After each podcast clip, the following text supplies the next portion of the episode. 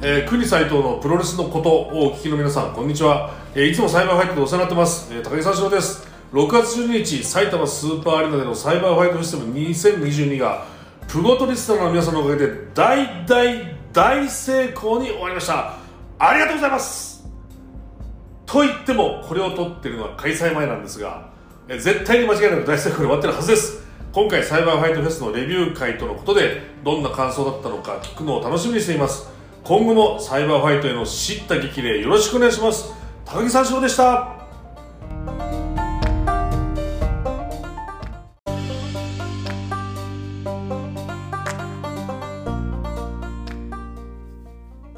サイバージャパンにお世話になってます。お世話になってますね。うん。って何のことだよ。インターネットでお世話になってます。国斉藤です。国斎藤のプロレスのこと、今日も始めていきますよ。国斎藤のプロレスのことは、プロレスに人生を狂わされた国斎藤がモメンタム重視で、独自の視点から試合の感想やお話の妄想、プロレス界の情報なんかを垂れ流したり、サイバージャパンのメンバーのインスタアカウントをフォローしたりする、 the best プロレスポッドキャスト、 so far です。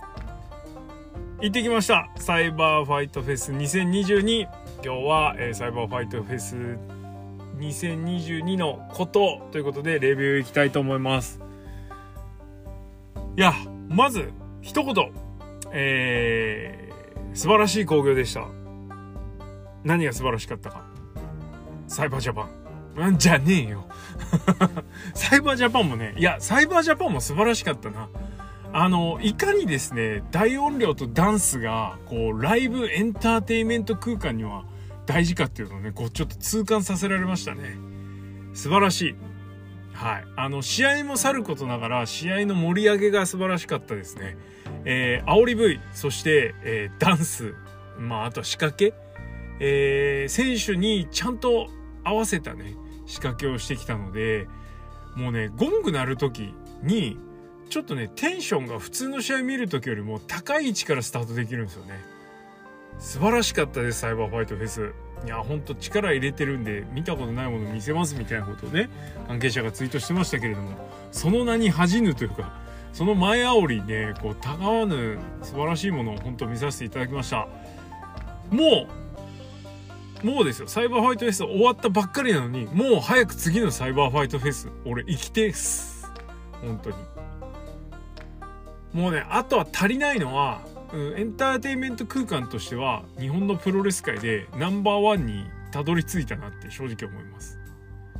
もうあと足んないのは本当にお客さんだけ、まあ、そこが一番の課題だしね。大変なとこだと思うんですけど、まあ、あとお客さん入りゃねもうなんだろう。地方でチケット売れるとかもうそんなどうでもいいんですよ。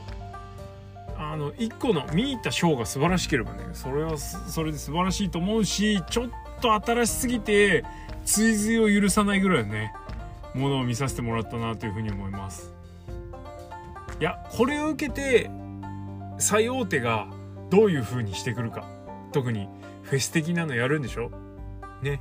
新日とスターダムの合同工業ここでさらにすげえもの見させてくれたら。だから新日が今のクオリティのまあまあさらに味付けをがっちりやってくれば超えられるとは思いますけどね、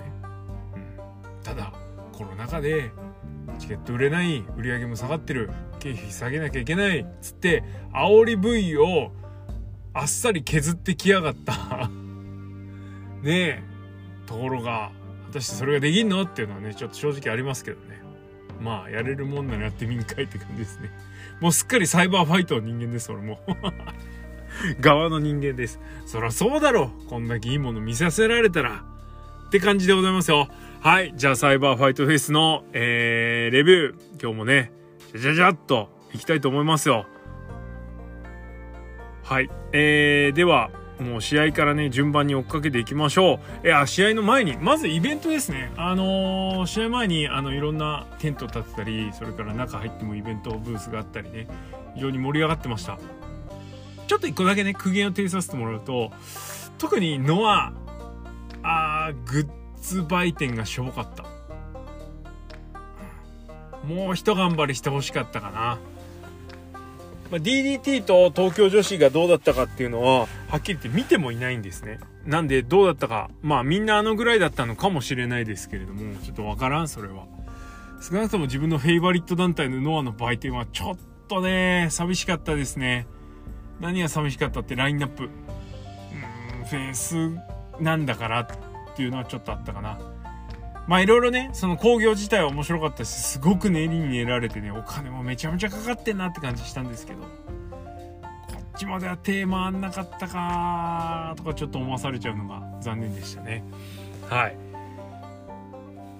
やっぱりゲート収入と同じぐらいグッズ収入って大事だと思うんで、フェスならではのグッズとかっていうのはぜひやってもらいたいなというふうに強く思いましたね。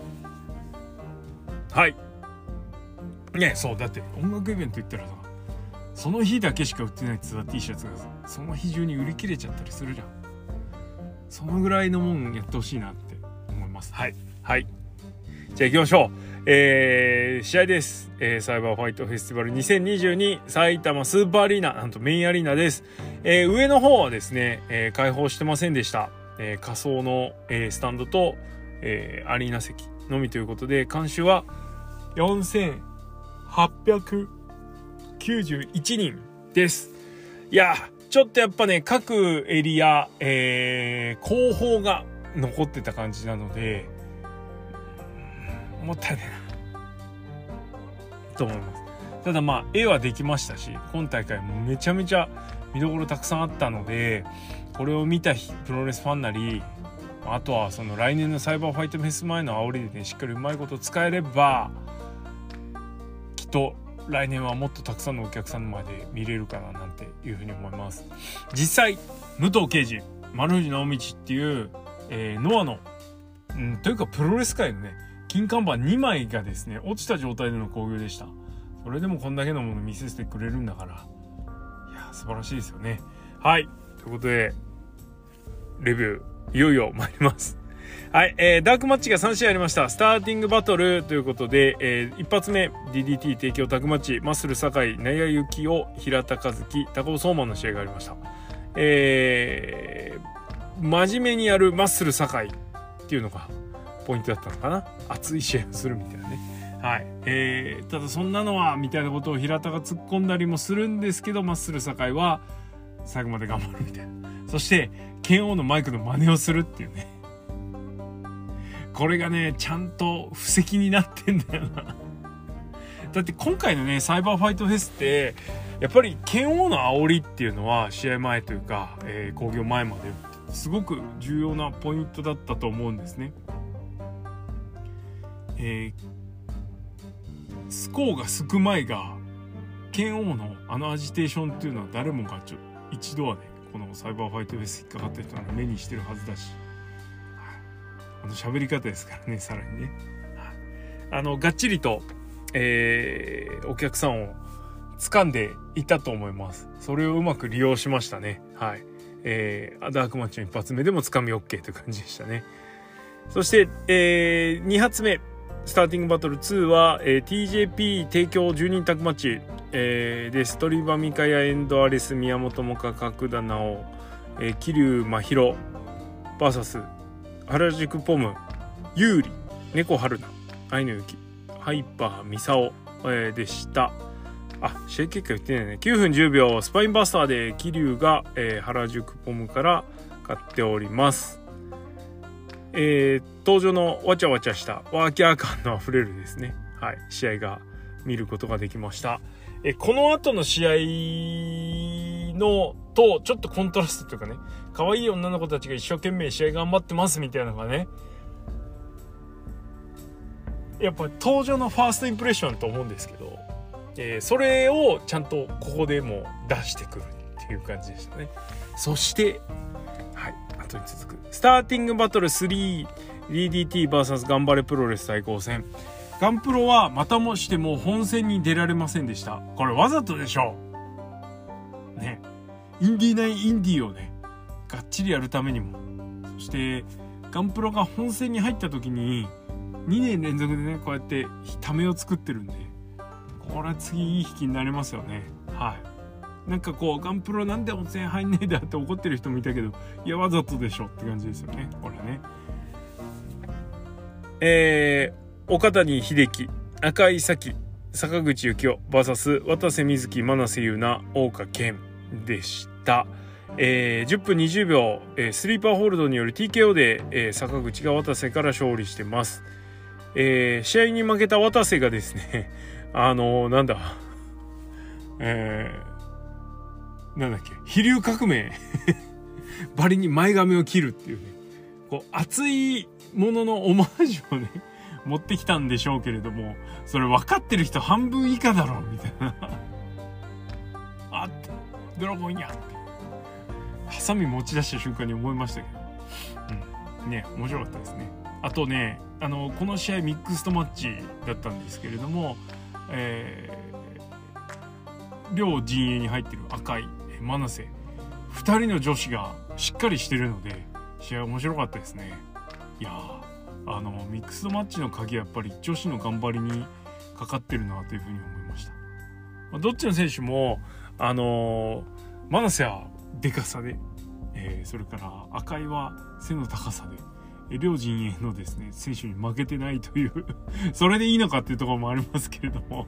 はい、えー、そういうところもあって非常に面白かったです。はい。えー、温め OK って感じですね。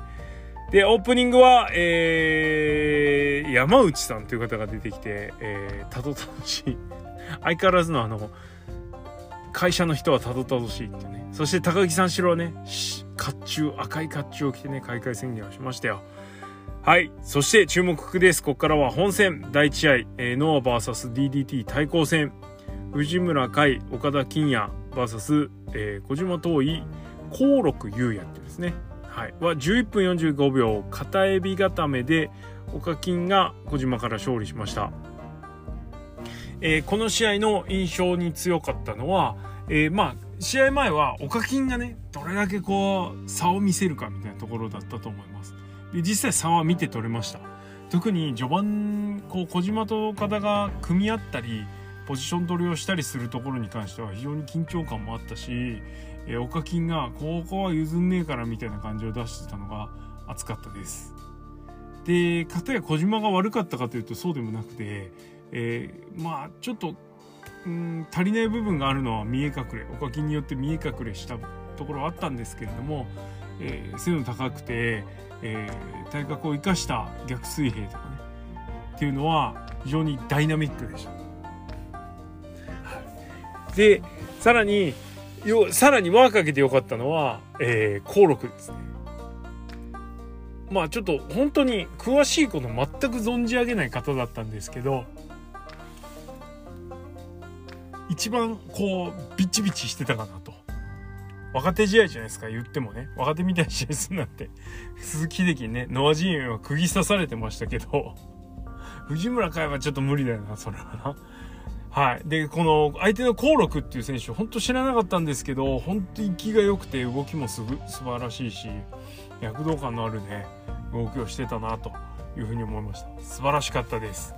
えー、ノア俺はどっちかっていうとねノアと DDT だったらどっちかっていうとっていうかもう完全にですけどノア側で見るんですけどこういう時は、えー、正直小島もコールも良かったっす、は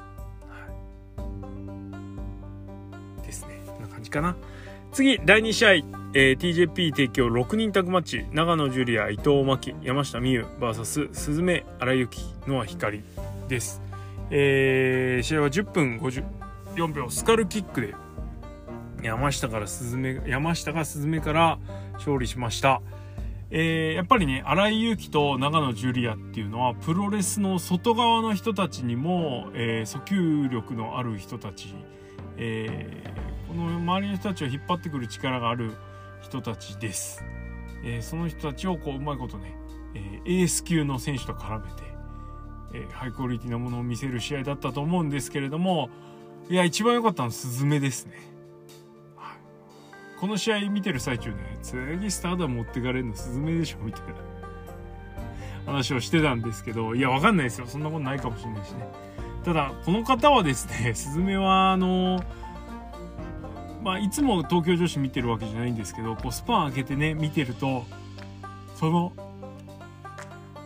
成長ぶりというか技の正確性だったり技のバリエーションも含めていろいろなところであの成長ぶりを感じさせられてました、まあ、なんでちょっとねすごいっすね。売れましたねこの試合。なんならこう長野新井の2人を差し置いてスズメプッシュみたいな感じだったんじゃないのと思います。最後はね山下が貫禄のスカルキック見せましたよ。伊藤ちゃんは入場だけだったかな。面白いシーンもあったけどね。はい。次第3試合、えー、DDT 提供。8人タッグマッチ、えー、今なりファンタスティック。えー、フェロモンズ。対。バーサス高木三四郎堀田由美子青木真也剣道家臣。えー、西垣コーチン秋人が13分21秒高木三四郎をチキン竜田固めで破って勝利をしました。あのー、秋人がねすごくこう弾けてたのがちょっと面白かったです。で、えー、最後は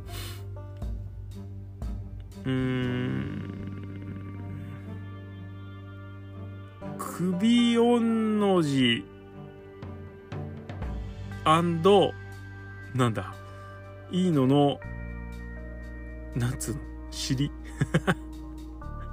最後ね CR セクシーみたいな感じで。確変になってね、はい、やってましたけど。あのっていうかねあれなんですよ。D のがね影薄かったこの試合。もういいのがすごかったですね。もうめちゃめちゃすごかったです。E の秋とかすごかったので D のがねちょっとなんかこう前に出ない感じでちょっと新しいなって思いました。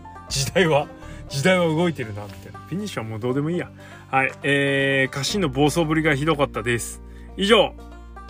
次第4試合、えー、プリンセス・オブ・プリンス選手権次期挑戦者決定戦。決定フォーウェイマッチ。辰巳梨花渡辺美優上福由紀水木。えー、のによる 4way は9分37秒。ミサイルヒップで辰巳梨花が渡辺美優から勝利しまして、えー、なんと挑戦権を獲得と。いうことになりました。えー、前2試合で、あのー、痒くて楽しいプロレス。失礼、えー、をする、えー、東京女子っていうイメージでねやってたんですけれどもこの試合でね、えー、渡辺美優のパワーみたいなの軸にですね各選手が持ち味を出しまくりまして非常に面白い試合となりました。まあその中でもやっぱりね格上的なのは水木になるんでしょうが水木はねちょっとあの 試合前にあの隣の人にめっちゃ煽ってたんですね。あのもう完全にフットスタンプがローキーだから見といてみたいな。繰り出すタイミングがローキーだから。あんな華奢な体してるけど。中身はローキーだからみたいな話をしたんですけど。まあその辺には見えましたけどね。見えましたけど持ってったのは辰巳梨花だし試合内容というかこう見せ場をいっぱい作ったのは渡辺夢だったかなというふうに思います。いや上福も悪くなかったんですよ。はい、えー、それぞれの持ち味が出まくりましたが最後は辰巳梨花がタッグパートナーとの対決を制しましてチョン選手権を獲得しましたよ。第5試合、ノア提供10人タッグマッチ、ティモシー・サッチャー、サイモン・ゴッチ、レネ・デュプリー、ホデ・ドクトル・ワグナー・ジュニア、マイケル・エルガン、VS 稲葉大輝、谷口周平、正木民也、藤田和之、杉浦隆です。えー、14分1秒、マイケル・エルガンがエルガンボムで稲葉から勝利をしております。えー各選手がですねこの10人タッグの中でしかも14分というね限られた時間の中でそれぞれが持ち味をどれだけ出せるかというところでした、えー、印象に残った順当然フィニッシュを奪って、えー、主役だったマイケル・エルガン。そしてその相手で、えー、しっかりとこう対面に立ってね、えー、通用するところを見せつけた稲葉大輝。大会場でも稲葉のファイトっていうのはしっかり見られるんだっていうのが分かったのが収穫でしたね。その次に誰かなってちょっと考えたんですけどまあ藤田だったかなというところです。あの出てきたらねさすがの大迫力と、えー、でかい外国人選手相手にも通用するぐらいのパワーファイトぶりを見せてもらいました、えー、次、えー、やっぱデュプリかなレネ・デュプリですね。さすがです。この中ではキャリアもそうだしそれから経験してきた舞台の大きさも圧倒的だと思います。えー、ショーマンとして素晴らしいところを見せたしそれをしっかりとジャパニーズスタイルに落とし込んでるところなんかもさすがとしか言いようありませんね。はい、違法でドクトル・ワグナー・ジュニアとのタッグも素晴らしかったし、えー、そのタッグパートナーの違法でドクトル・ワグナー・ジュニア投げも、えー、いいとこ見せてました。はい。えー、それぞれね、やっぱただ、あの、技的な話で言うと、えー、フィニッシュ前々すら出せないというような状況だったんですけれども、その中ですね、えー、光を放ってたのは、えサイモン・ゴッチですね。サイモン・ゴッチは、ファイトスタイル的にはね、アームバー職人っていう、ちょっと地味なファイトスタイルではあるものの、えそのアームバーへの入り方だったりとか、それからその他の局面での、え試合の見せ方っていうのが、こう日本に来て日本のスタイルに、まあ、明らかに、初来日した時から比べ、まあ、初来日の試合は船木戦だからちょっと比べようもないけれども試合を経るごとにどんどん良くなってきて日本のお客さん客席にを沸かすことのできるムーブをしっかりとこう持ってきてるなと。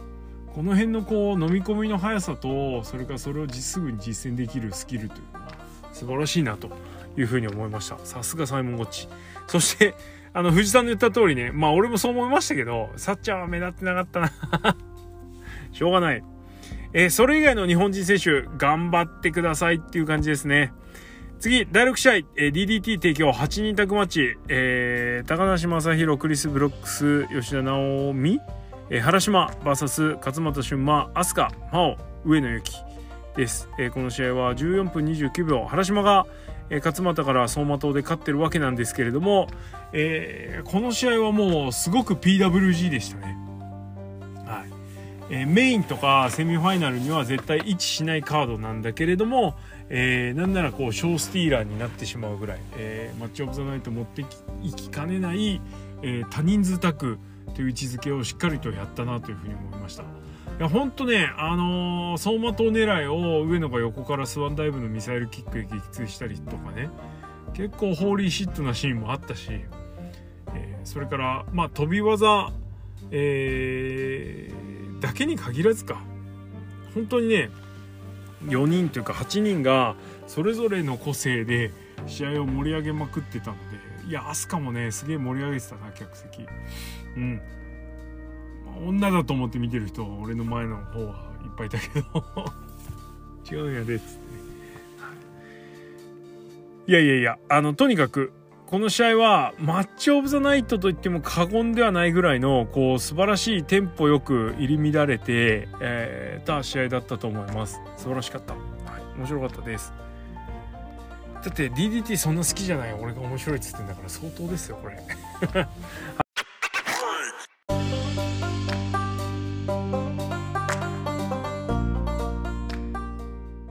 さて次の試合は第7試合、えー、脳提供6人タッグマッチ早田小川義成。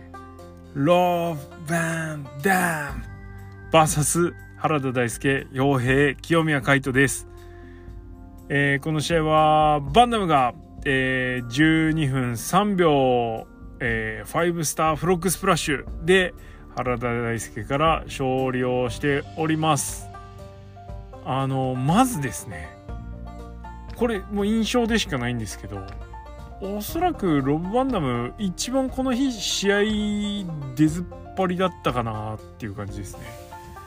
まずこれが一つの驚き、そして二つ目。えー、ほぼほぼ全部お見せいただきました。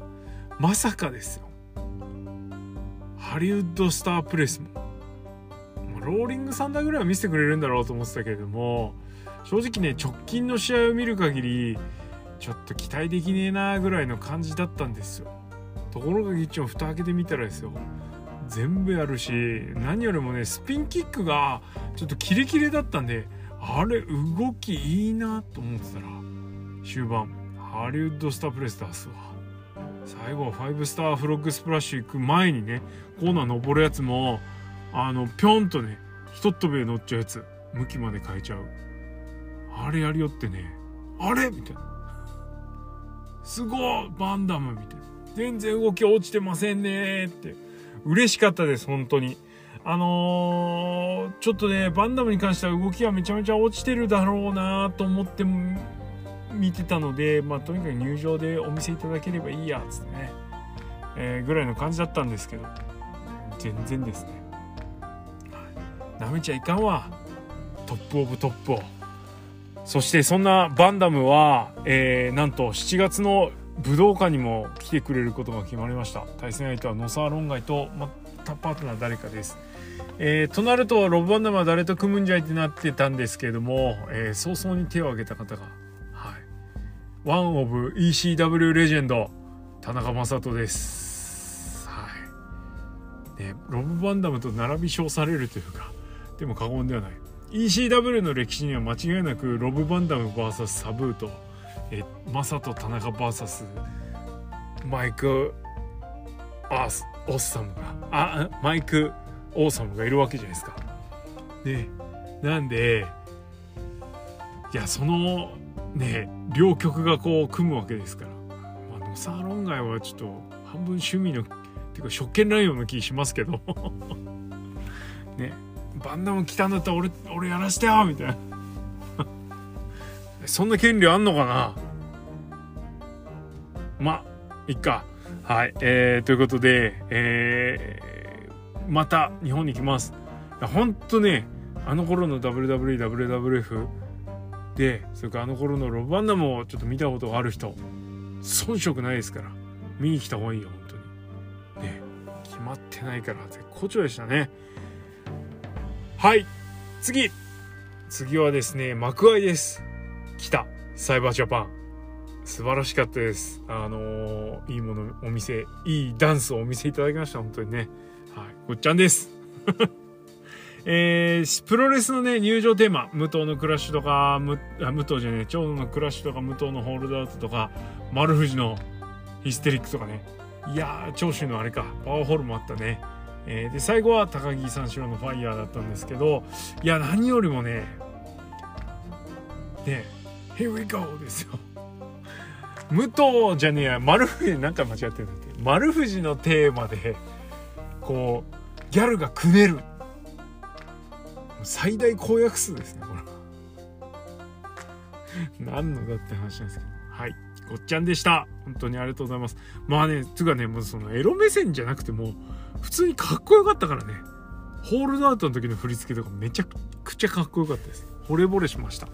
かっこいい。はい、えー、そんなこんなでテンション上がりきったんですけれども次あの次の試合ですね。何気と何気にこうちょっと不穏な空気が流れてたので大丈夫かなって。この試合の前に踊るかサイバージャパンぐらい思ったんですけど、はい。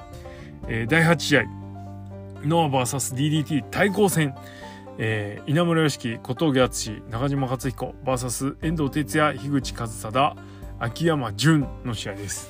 この試合から、えー、入場前の演出が、えー、ちょっと豪華になりました。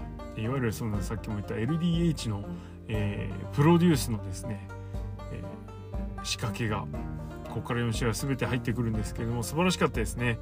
しかもこの試合は稲村良樹の新入場テーマのお披露目ということもあって、えー、ノア側は1人ずつ入場。DDT 側は3人まとめての入場となりました、えー、フォーカスされてたのは小峠かなの踏ん張りとあとはそのやっぱりね、中島克彦のビンタだったわけです。えー、生きのいい若手の稲村が秋山あたりにどうぶつかっていくか、それから DDT のチャンピオンの遠藤にどうぶつかっていくか、それが当然ライバル。もうライバルと言っていいでしょう。樋口とどうぶつかるかみたいなところはね、ポイントになる、なってほしいなと思ってましたけども、まあ当然小峠頑張れだしね、舐められてたんで。ね、あとは中島克彦を後ろに控えてドンってやっててもらえばバッチリやろうと思ってたら出てきたらすぐ試合終わっちゃった。はい、えー、6分20秒、えー、レベルストップ。ビンタによるですね完全 TKO って書いてあるんですけど TKO ですよねもうね。によって、えー、試合は終わりました、えー、物議を醸しております。中島克彦のシュートスラップは不必要な打撃だったということで、えー、いろんな方があだこうだ言っておりますがあれをですねどう取るかどうこれから処理するかっていうところが大事かなと。もう起きてしまったことは起きてしまったことです、えー、中島克彦が DDT のチャンピオン相手に格上感を出してね若手相手に試合をするような、ね、エルボー食らっても効かない効いてないみたいなノーセルってやつですよ。やってでしこたま入れさせた後一発ビンってバチーンでもう脳震盪起こすぐらいまで。まずはねあの遠藤選手のご無事を祈りますけれども。いやでも正直興奮してね。ね会見で小峠淳をね完全ノックアウトしたじゃないですか、まあ、あのあの後の小峠素晴らしかったですけど立ち上がってもう一回ビンといった。いやこあのビンタをこういう見せ方してくるかと思ったらガチでいっちゃってたっていうね、はい、でもね本当にこの後が大事で、えー、DDT のチャンピオンが一発でのされちゃったわけですよ。これはあってはならないこと。ね。いや中島克彦が悪い。中島克彦が不必要なことをしたからそうなってしまったんだと。言うんであればですよ。じゃプロレスってそういうもんなんですって先に言ってからにしてくんねえかなそういうこと言うの。じゃないとおかしいだろって。日本のプロレスはケーフェをかたくなに守ってですねカミングアウトしてるようでしてないっていうところがあるじゃないですか。そんな中でこういう対抗戦っていうのまでやってるわけでその対抗戦でチャンピオンが一発の打撃で KO されちゃったわけですよ。これアクシデントアクシデントっちゃアクシデントなのかもしれないし試合成立してないからダメだっていう向きもあるかもしれないけども関係ないよねそんなの。何言ってんのって。だから八百長って言われんだよって。反論できねえだろこんなん。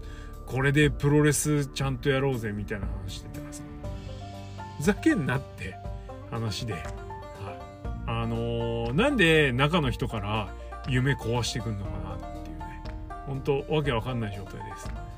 いやあの、秋山純のパワー圧に関してはかつて全日本プロレス行った時にねスタッフに圧かけまくってて客の目の前で嫌な感じだなとかちょっと思ったりもしたんですけど試合でも出したりするじゃないですか若手とか隠した相手に。まあこれこれ乗り越えてなんぼだよとか思って見てましたけどもねこういうことが起きた後にああいう発言されちゃうと そうですか？っていうね。なんかがっかりっすわ。マジで。もしかしたらプロレスなんて本当はそういうもんじゃないのかもしんないけどね。でもさもうやられちゃったんだったらさその後じゃん。ねえ。なんかなんでそんなアンチにたやすく薪を渡すようなことするかなっていうね。ほんとがっかりです、まず何よりも遠藤守ってるようで守ってなくねとか思っちゃうしプロレスはやっぱりプロレスなんだなって思わされちゃうじゃないですか。ね、冷めるわそんな。ねいつも通りやったらあいつが伸びちゃったんです。悔しいね頑張ろうぜやり返そうぜいいじゃん。何なんだよ。ほんとやめてくれ中からぶっ壊してくんのは。はいこれが ファンからの切実な願いです。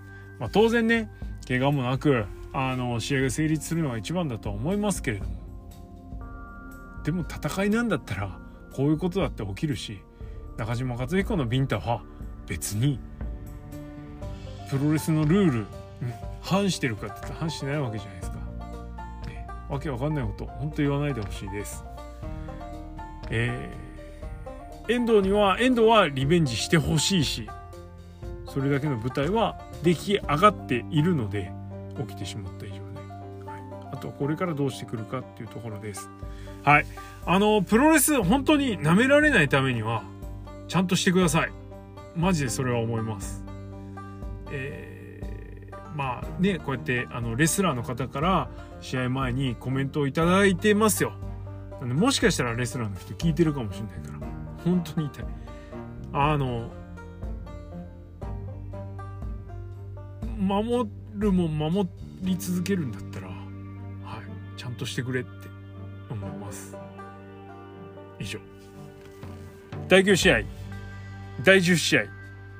第9試合後。ですね、えー、武藤刑事がついにあの例の発表というのに来ました、えー、何すんのかなと、え武藤さんだから引退なんてないでしょみたいなね事前の煽りもあったりしてあーなんだろうなって。でもタイミング的な感じとちょっとは事前の感じだとやっぱ引退が一番濃厚だけど武藤は引退しないでしょ。だってちょって引退してないんだしね正式にはとか思ったらまさかのねご自身のかつて言ったことをね覆すというか。ちょっと悲しかったですね。うん。ね読みます。かつてプロレスとはゴールのないマラソンといった自分ですがゴールすることに決めました。要は引退するってことなんですけどこの一言はすごく刺さりましたね。武藤がプロレスのゴールのないマラソンだって言ったことにすごくこう納得してあそうなんだ。だからその意識というかね刷り込みはされてるからそういう視点でやっぱ、うん、選手というかあのことを見るじゃないですか武藤のみならずプロレスをやってる人たちプロレスラーの人たちをそういう目で見るわけですよ。この人たちは好きで好きでたまらなくてこんだけ頭のおかしいことをねゴールも見えずに設定もせずに頑張ってんだなと思ったらやっぱり心から応援できるわけじゃないですか。ね五択並べやがった秋山潤って感じですけどはい。えー、まあなんであのー、そんなことをそんなねことを言った武藤刑事がついにやっぱり「ごめんやっぱあったわ」って。でちょっとぼやっとしてるのがぼやぼぼやっとというかあのふわっとしてたのが、え来年の春ぐらいまでには引退しますみたいな。決まってねえんだみたいな、武藤ファイナルカウントダウンスタートですよ。いやまあね。サクッと復帰もしそうな気もしますけどまだそこまでこう実感がないというか果たして武藤が引退する舞台はどこになるのかそしてどんな引退ロードをこれから築いていくのかっていうところは注目したいしまあ何よりもね動き悪くなっちゃったとかねいい絵ですよ。ちょっと残念ですよねやっぱね。はいです。さあそしてセミファイナル第10試合です。プリンセス・オブ・プリンセス選手権。えー、チャンピオン中島翔子対挑戦者崎優香。この試合も、え入場が素晴らしく豪華でした。あやべ飛ばしちゃった。第9試合。なんかおかしいなと思ったんだ。大事なの飛ばしちゃったよ。すいません。第9試合ノア VSDDT 対抗戦。NOD ハードコアマッチ失礼しました。剣王 VS 佐々木大輔は21分28秒。えラダーからのプロフェッショナルフットスタンプで剣王が佐々木大輔から勝利しました。いやー素晴らしかったですね。あのなんだかんだやっぱあの剣王こういう試合嫌いじゃないんだな。こういう試合というかねその幅の広いところがあるなと。それをやるのがもう嫌いじゃないのかなって思わされるような試合でした。試合前のね煽りはもうここはまずあのなんだろう。墓場？墓掘り人的な雰囲気でね出てきます、えー、出てくる来る佐々木大輔に対してもう炎モチーフですよ。もう頭の形も燃え盛る炎のようだし、ね、コスチュームはいつも通り燃え盛ってますけど。そして生歌です。モシュピットまた生歌で聴くことができました。剣王もね歌ってましたね。素晴らしい、はい、とにかく豪華な入場。ちょっと剣王のね入場はもう3回ぐらい見てます。素晴らしくて。いいですね、試合も素晴らしかったし、えー、画鋲あり、えー、はしごありあと何あり？何でもあり、うん、なんなら船木正勝まで自転車に出てきちゃうっていうね素晴らしいシーンいっぱいありました。あのとにかくこのハードコアマッチというものに対する剣王の姿勢がすごく良かったし、えそれを受けて立つ佐々木大輔は当然のように素晴らしいし本当あの試合前の論争とは裏腹にですね試合自体は非常に噛み合ったものになってました。フィニッシュ前の、えー、佐々木の攻めたえー、ミスティカー式のクロスフェイスがちょっとうまくはまんなかったのとあとはその佐々木大輔のダイビングエルボーを、えー、毒斬りで剣王が毒斬りで迎撃するというところがちょっとミスっちゃったのがもったいなかったなというところですねガレオ転生を書くというか。とはいえですよそのにぼっちがあったとしても いやそんな気にならないぐらいね素晴らしいあの剣王のハードヒットぶりも出てたし、えー、それから佐々木大輔の幅の広いハードコアファイトぶりも出てたしあの本当思いのほか噛み合った好試合となったんじゃないでしょうか。えー、この試合に関しては今日今日というかもう昨日でいいのかな、えー、ノアあ違うサイバーファイト高野祭という形でレスルユニバースで剣王がゲストのあんまプロレス見てることのないアイドルなのかなのことをアナウンサーの市川さんと一緒にね、えー、振り返ってます全試合あのフル,、ま、フルで入場からフルで振り返ってます。えこれもぜひ見てください。ちょっとこれ見ちゃったからねもう俺シノゴの言うのちょっとやめようと思って。オーディオコメンタリーです本人による。ぜひ見てください。はい、失礼しました。ということで、セミファイナル第10試合、プリンセス・オブ・プリンスプリンセス選手権試合。えー、中島翔子対坂崎ユカは14分57秒ダイビングセントーンで中島翔子は勝利しましたあのねこの試合もね入場がいい毎回入場褒めなくてはいけないんだけれども、えー、坂崎の魔法少女感のあふれる入場でねダンサーがこの時は子供だったんですよねキッズダンサーだったんですよねなんで坂崎のでかさがちょっとより際立ってたというところもちょっとありました。それから中島翔子は1.47メートルの大怪獣、えー、そしてちょっとあの可愛さもねこう合わせた素晴らしい原始人と恐竜と怪獣演出。素晴らしかったですね。これもよかった。ベスト入場って言いたいんだけどね。つうかこれ見てる時はねこの入場がベストでした。剣王の入場いいな。素晴らしい。あダムネーション入場かっこいいな。剣王もっとかっこいいな。素晴らしいと思ったらあ魔法少女かわいい。みたいな。っていうかね入場と裏腹すぎるんだけどね坂崎の試合は。いやそのギャップがいい。そして中島翔子の入場見てあこれも素晴らしい。どんどん更新されるわけですよ。演出がすごくて。入場がね。で試合もまあ面白いしでこの試合も、えーまあ、坂崎優香のねこう怖さというか強さが出つつ、えそれを中島翔子が一生懸命跳ね返していくという試合でした。えチャンピオンなのにチャンピオンらしくないこうなんかドーンと構えてる感じはそんなにしないんですね。ただかといって坂崎の力強さというかごつさに打ち負けてないというところもあったのでまそういう意味ではチャンピオンプロレスしてたのかな。試合終わった後ねなんかすぐにこうなんかしんみりした表情するからちょっと試合終わった後のこう勝ったよっしゃーみたいなカタルシスが薄いんですけどちょっとあれなんとかしてくんねえかそういうところも含めて中島翔子なんですよね。はい。うん。えー、ちょっと坂崎はこれで2年連続、えー、サイバーファイト、えー、のシングルプリンセス・オブ・プリンス権プリンセス選手権つい噛んじゃうな。ね挑戦失敗なんですね。うん。ねタッグタイトル持ってるとか言って。ちょっと坂崎チャンピオンというのをまた見てみたいと思います。まあ中島もうちょい頑張ってもいいかな。はいせっかく取ったしね。もっともっと見せられるものあるんじゃないのかな。と思います。次は辰巳理香です。頑張ってください。ということで第11試合メインイベントです。これ見に来たんやでえー、チャンピオン塩崎豪 VS チャレンジャー小島聡です。小島聡はグランドスラムが勝った一一戦。そして何よりもこの試合は、えー、現日本と言わない現プロレス界ナンバーワンラリアッター対決でもあったわけです。勝った方がナンバーワンラリアッターになるのはもう明らかという試合でした。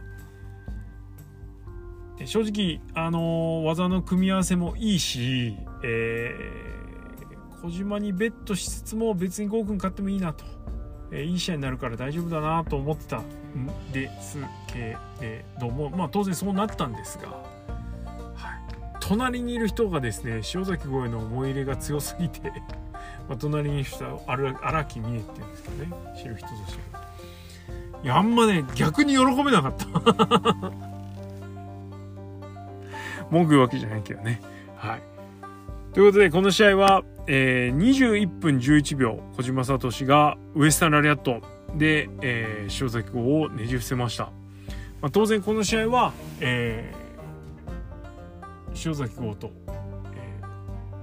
小島聡のラリアットどっちが強いんだ対決でもあるんですけれども、まあ、現状、現在のノアの第一人者である、アイアムノアって言ってるぐらいですからね。はい、塩崎が、えー、外から来た人新日本プロレスから来た人を迎え撃つという構造でもあったわけです。しかもベテラン。言ったらロートルですわ、ね、全然動きロートルじゃないですけどね、ロートルって言うと悪いイメージついちゃうからあれですけどね。えー、とにかく攻める塩崎号。ねガンガン削ります。でねやられてもやられても向かっていく姿がとてもチャレンジャーだったしそしてなんだろうコンディションがいくら万全とはいえやっぱり夜年並みから来るね。衰えは隠せないというか小島聡のなんつうかなこう「言っちゃうぞバカ野郎」っていつもね元気よく勢いよくやってるんですけれどもやらればやられるほどこう哀愁がねなんか味わい深い哀愁を漂わせてね立ち上がっていく小島っていうのがねもうすごく魅力的でしたね。はい。いや小島もなんかこんな味わい深い試合っぷりしてくれるんだなとか思うと嬉しいですよね。あのまあちょっと試合後ね剣を守ったりもしましたけれども新日でタイトル挑戦できない人がノア来ればタイトル挑戦できるって考え方もそれありますよ。わかりますよ。実際そうだと思いますよ。でどっちがレベル高いかって言ったらおそらく新日本の方が高いんでしょうよ。でもね場を与えさえすれば、えー、まだまだいける。メインイベントで、えー、なんだろう。メインイベントにふさわしいすごい試合ができるっていうのは改めて証明してくれました、まあ、だからね小島ぐらいのランクの人がそういうことできちゃうっていうのがすごいっちゃすごいですよね。考え方としては。だけどそんな人をくすぶらせてるっちゃくすぶらせてますから。いくら次世代とかっつったってね、はい、できる人頑張れる人にお任せするっていうのは決して悪い選択じゃないかなというふうに思います。誰が倒すかだからね次ね大事なのは。はい。まあいろいろ 噂出てるし。このプゴトというか毒のプゴトでもねよう話してるんでそんなに手放し喜べるわけでもないんですけどいやでも今日ぐらいというか今ぐらいはね喜んどいた方がいいと思います。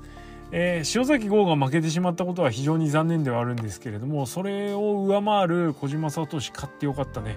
よく頑張ったねという気持ちが非常に強かったです、えー、試合の中ではすごく気になったのは塩崎豪がラリアットを、えー、小島聡よりも早めに仕掛けていきます、えどのラリアットもしっかりとヒットはしていたものの思いのほか豪君がですねまなんつうの前のめり気味というかちょっと行き過ぎちゃってるんですよね。いつもの塩崎号のラリアットじゃなかったという印象です、まあ、絶対負けたくないし先にラリアット叩き込んで勝っちゃいたい。じゃないとラリアット食らって負けちゃうからっていう構図だったと思います。ちょっと見てください是非あのー、塩崎号ね手が後ろ行って体が前行っちゃってんすよね。だからいつもみたいな迫力もちょっとなかった。そこをしっかりと見抜くというか、えー、そこをしっかりと耐えて小島聡が最後、え、左の、え、カウンターの、ね、こうくんのその場のラリアットをね食らいそうになったんですけどそれを左のウエスタンラリアットでカウンターしそしてロープ両者入り乱れてね工作際のウエスタンラリアット、えー、棚橋相手に G1 獲得した時のフィニッシュですよ出ましたね。こうくんも綺麗に吹っ飛びましたがねなんとかキックアウトします。えー、塩崎は吹っ飛んでしまって当然ラリアット打ち込んだし小島も逆側に行っちゃうんでね。負ける時はねそのままねゴロゴロって場外転げ落ちちゃうんですけど転げ落ちなかったからあ勝つなとかちょっと思いました。でもその時点でねミネピョンね話せなかった。これちょっと今日転がってないから小島勝つよとは言えなかったよね。言えるかそんなもん。はい。えー、んな感じで、えー、っとね、ゴーくんがとにかくちょっとと前にこう出過ぎちゃってる感じするんで、本当確認してみてください。だから、ちゃんとダメージを与えられなかったんだなっていう妄想が膨らむような感じです。えー、片や小島聡はここぞの一番でしっかりとラリアットをヒットさせました。えー、左かましてからの、えー、工作のゴーアンラリアット、こじこじラリアット、いや、ウエスタンラリアットでした。やっぱねプロレスの花じゃないですかラリアットって。それをこう両者がほぼほぼトップスピードなんか交錯して打つっていうのがね素晴らしかったですね。でねこのフォールに行くんですけどフォールに行く時にやっぱりちょっと吹っ飛んだ分距離が離れちゃって遠くにいるからこうね四つん這いでパパパパってすごい急いでフォールに行くんですね。そこがまた良かったな小島聡。今を逃してこのダメージある時を逃してなるものかって言って慌てていってねでフォール入るけどでも返されちゃうみたいな。いやー、ね、熱いよね。そして最後はそのままえ対角線を走り込んでえー、ゴクも小島と叫びながらですが、えー、小島のラリアットをクリーンヒット、えー、してしまってなんと王座移動となりました。いや塩崎号。また負けちゃいましたね外の人に、えー、巷ではですね高級ジョバーとして有名なあの後藤弘樹というね素晴らしい選手がいるんですけれどもさらにこのワンランク上に位置する男それが塩崎豪よって感じですね。ということで小島聡が、えー、武藤敬司引退表明の日にですね見事、えー、GHC ヘビを取りましてグランドスラム達成となりました。はい、えー、試合のことをしきとしきり話したんでこの試合も入場のことちょっと話しておきたいと思います。小島の入場はねあのダンスパフォーマンスすげえかっこよかったです手拍子とね、はい、だったんですけどやっぱ塩崎豪じゃないですか。すごかったね。ローマ。的なこう人がいっぱい出てきてね。王様の前でちょっと踊りを披露したりするみたいなところもありつつそしてあのでかいビジョンのね上側の方がガシャンと扉になってうわあそこから出てくると思って扉開けます。そうすると当然レスラーがいるんですけど郷君に関しては塩崎郷に関してはですね玉座に座っておいでになられました。しかもマント持ちが2人。かっこよかったな。マントの影からねおっぱいちょっと見えてましたけどセクシーっつって。いやーすごかったなあの入場は。ちょっと今まで見たプロレスの入場の中でも一番すごかったかもしれない。もちろんマントは一番長かったですけど全長何メートルなんでしょうあのマント。あのね塩崎号ね顔がいいからもうねああいうなんつうのこうケレン味たっぷりのねことやらしても絵になるんですわ。ほんとすごいなこうくん。かっこいいわ。大事なポイントですね。はいということでそんな素晴らしい入場そして素晴らしいラリアット対決をお見せいただきまして、えー、サイバーファイトフェスは終了となりました。最後ね小島聡のマイクがまたまた面白かったですね。えー、ひとしきりですね あの感謝を述べた後にえー、私のプロレス人生は本当に素晴らしかったですみたいなね。こんな素晴らしいプロレス人生を送らせていただいてみたいなことを言うんですよ。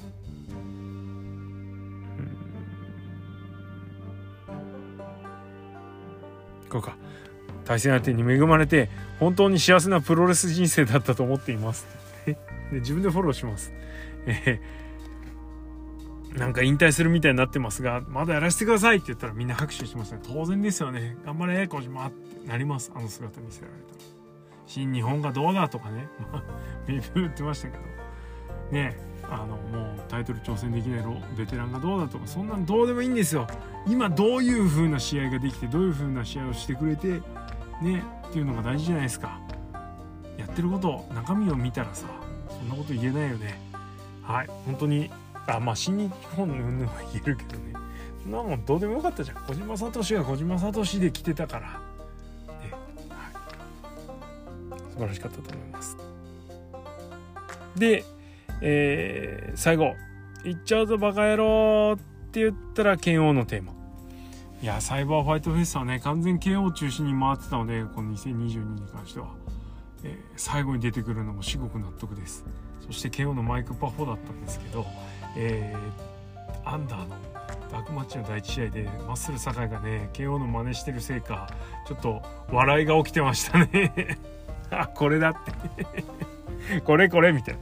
でねノアのファンはもう聞き慣れてるからあれなんですよ。でもノア以外のファンってやっぱり生で聞くチャンスってなかなかないから ちょっとお出たみたいな感じになってねでも断るごとに剣王はこうねこう団体だったりのこうリーダーシ的な発言をするからね。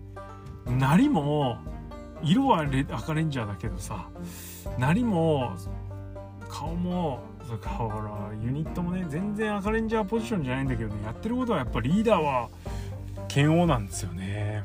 うん。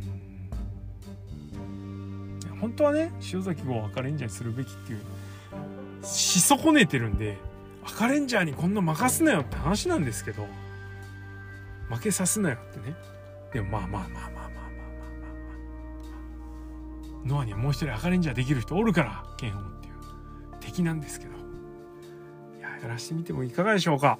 はいえー、外敵小島ベルトを持った小島に対して剣王が向かっていくということになりました。え決戦の舞台は7.16日本武道館大会、えー、もちろんメインイベントですね。カード発表されました。GH ヘビー級選手権です。いやこれをねどっちも勝ってほしいんですけどいや悩みどこですね。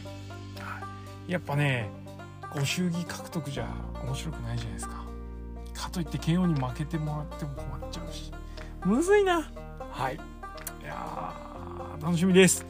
えー、そんなこんなでサイバーファイトフェスティバルこれにて終幕となりました。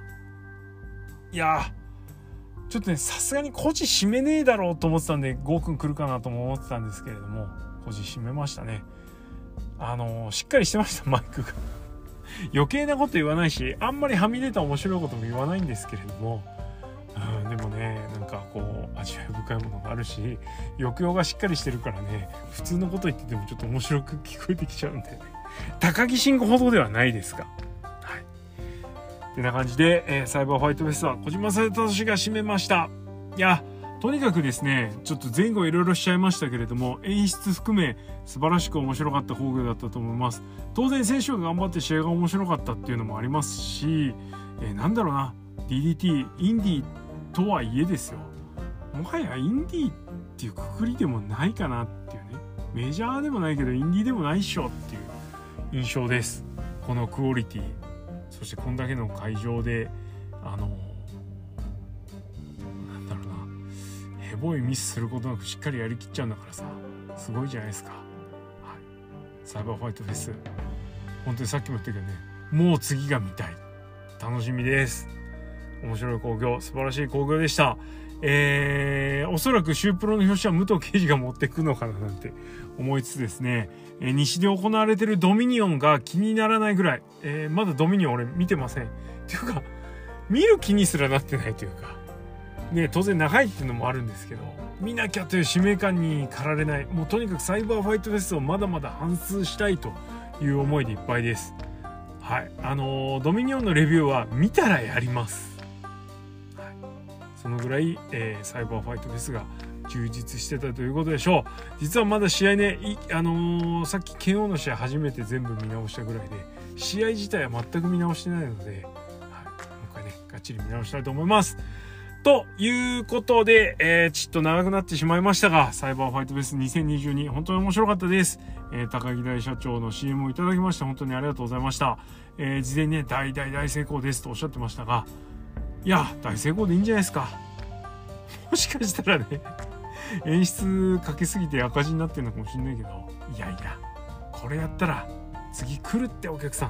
はい、えー、あとはしっかり宣伝してグッズがっちり作って、えー、もらえればと思います。はい。ということで今日はこの辺でおしまいにしておきます。えー、国サイトのプロレスのことはリスナーの皆様のリアクションがそれです。意見、感想、要望、質問などありましたらお題箱もしくはハッシュタグプごとでつぶやいてみてください。えー、チェックします。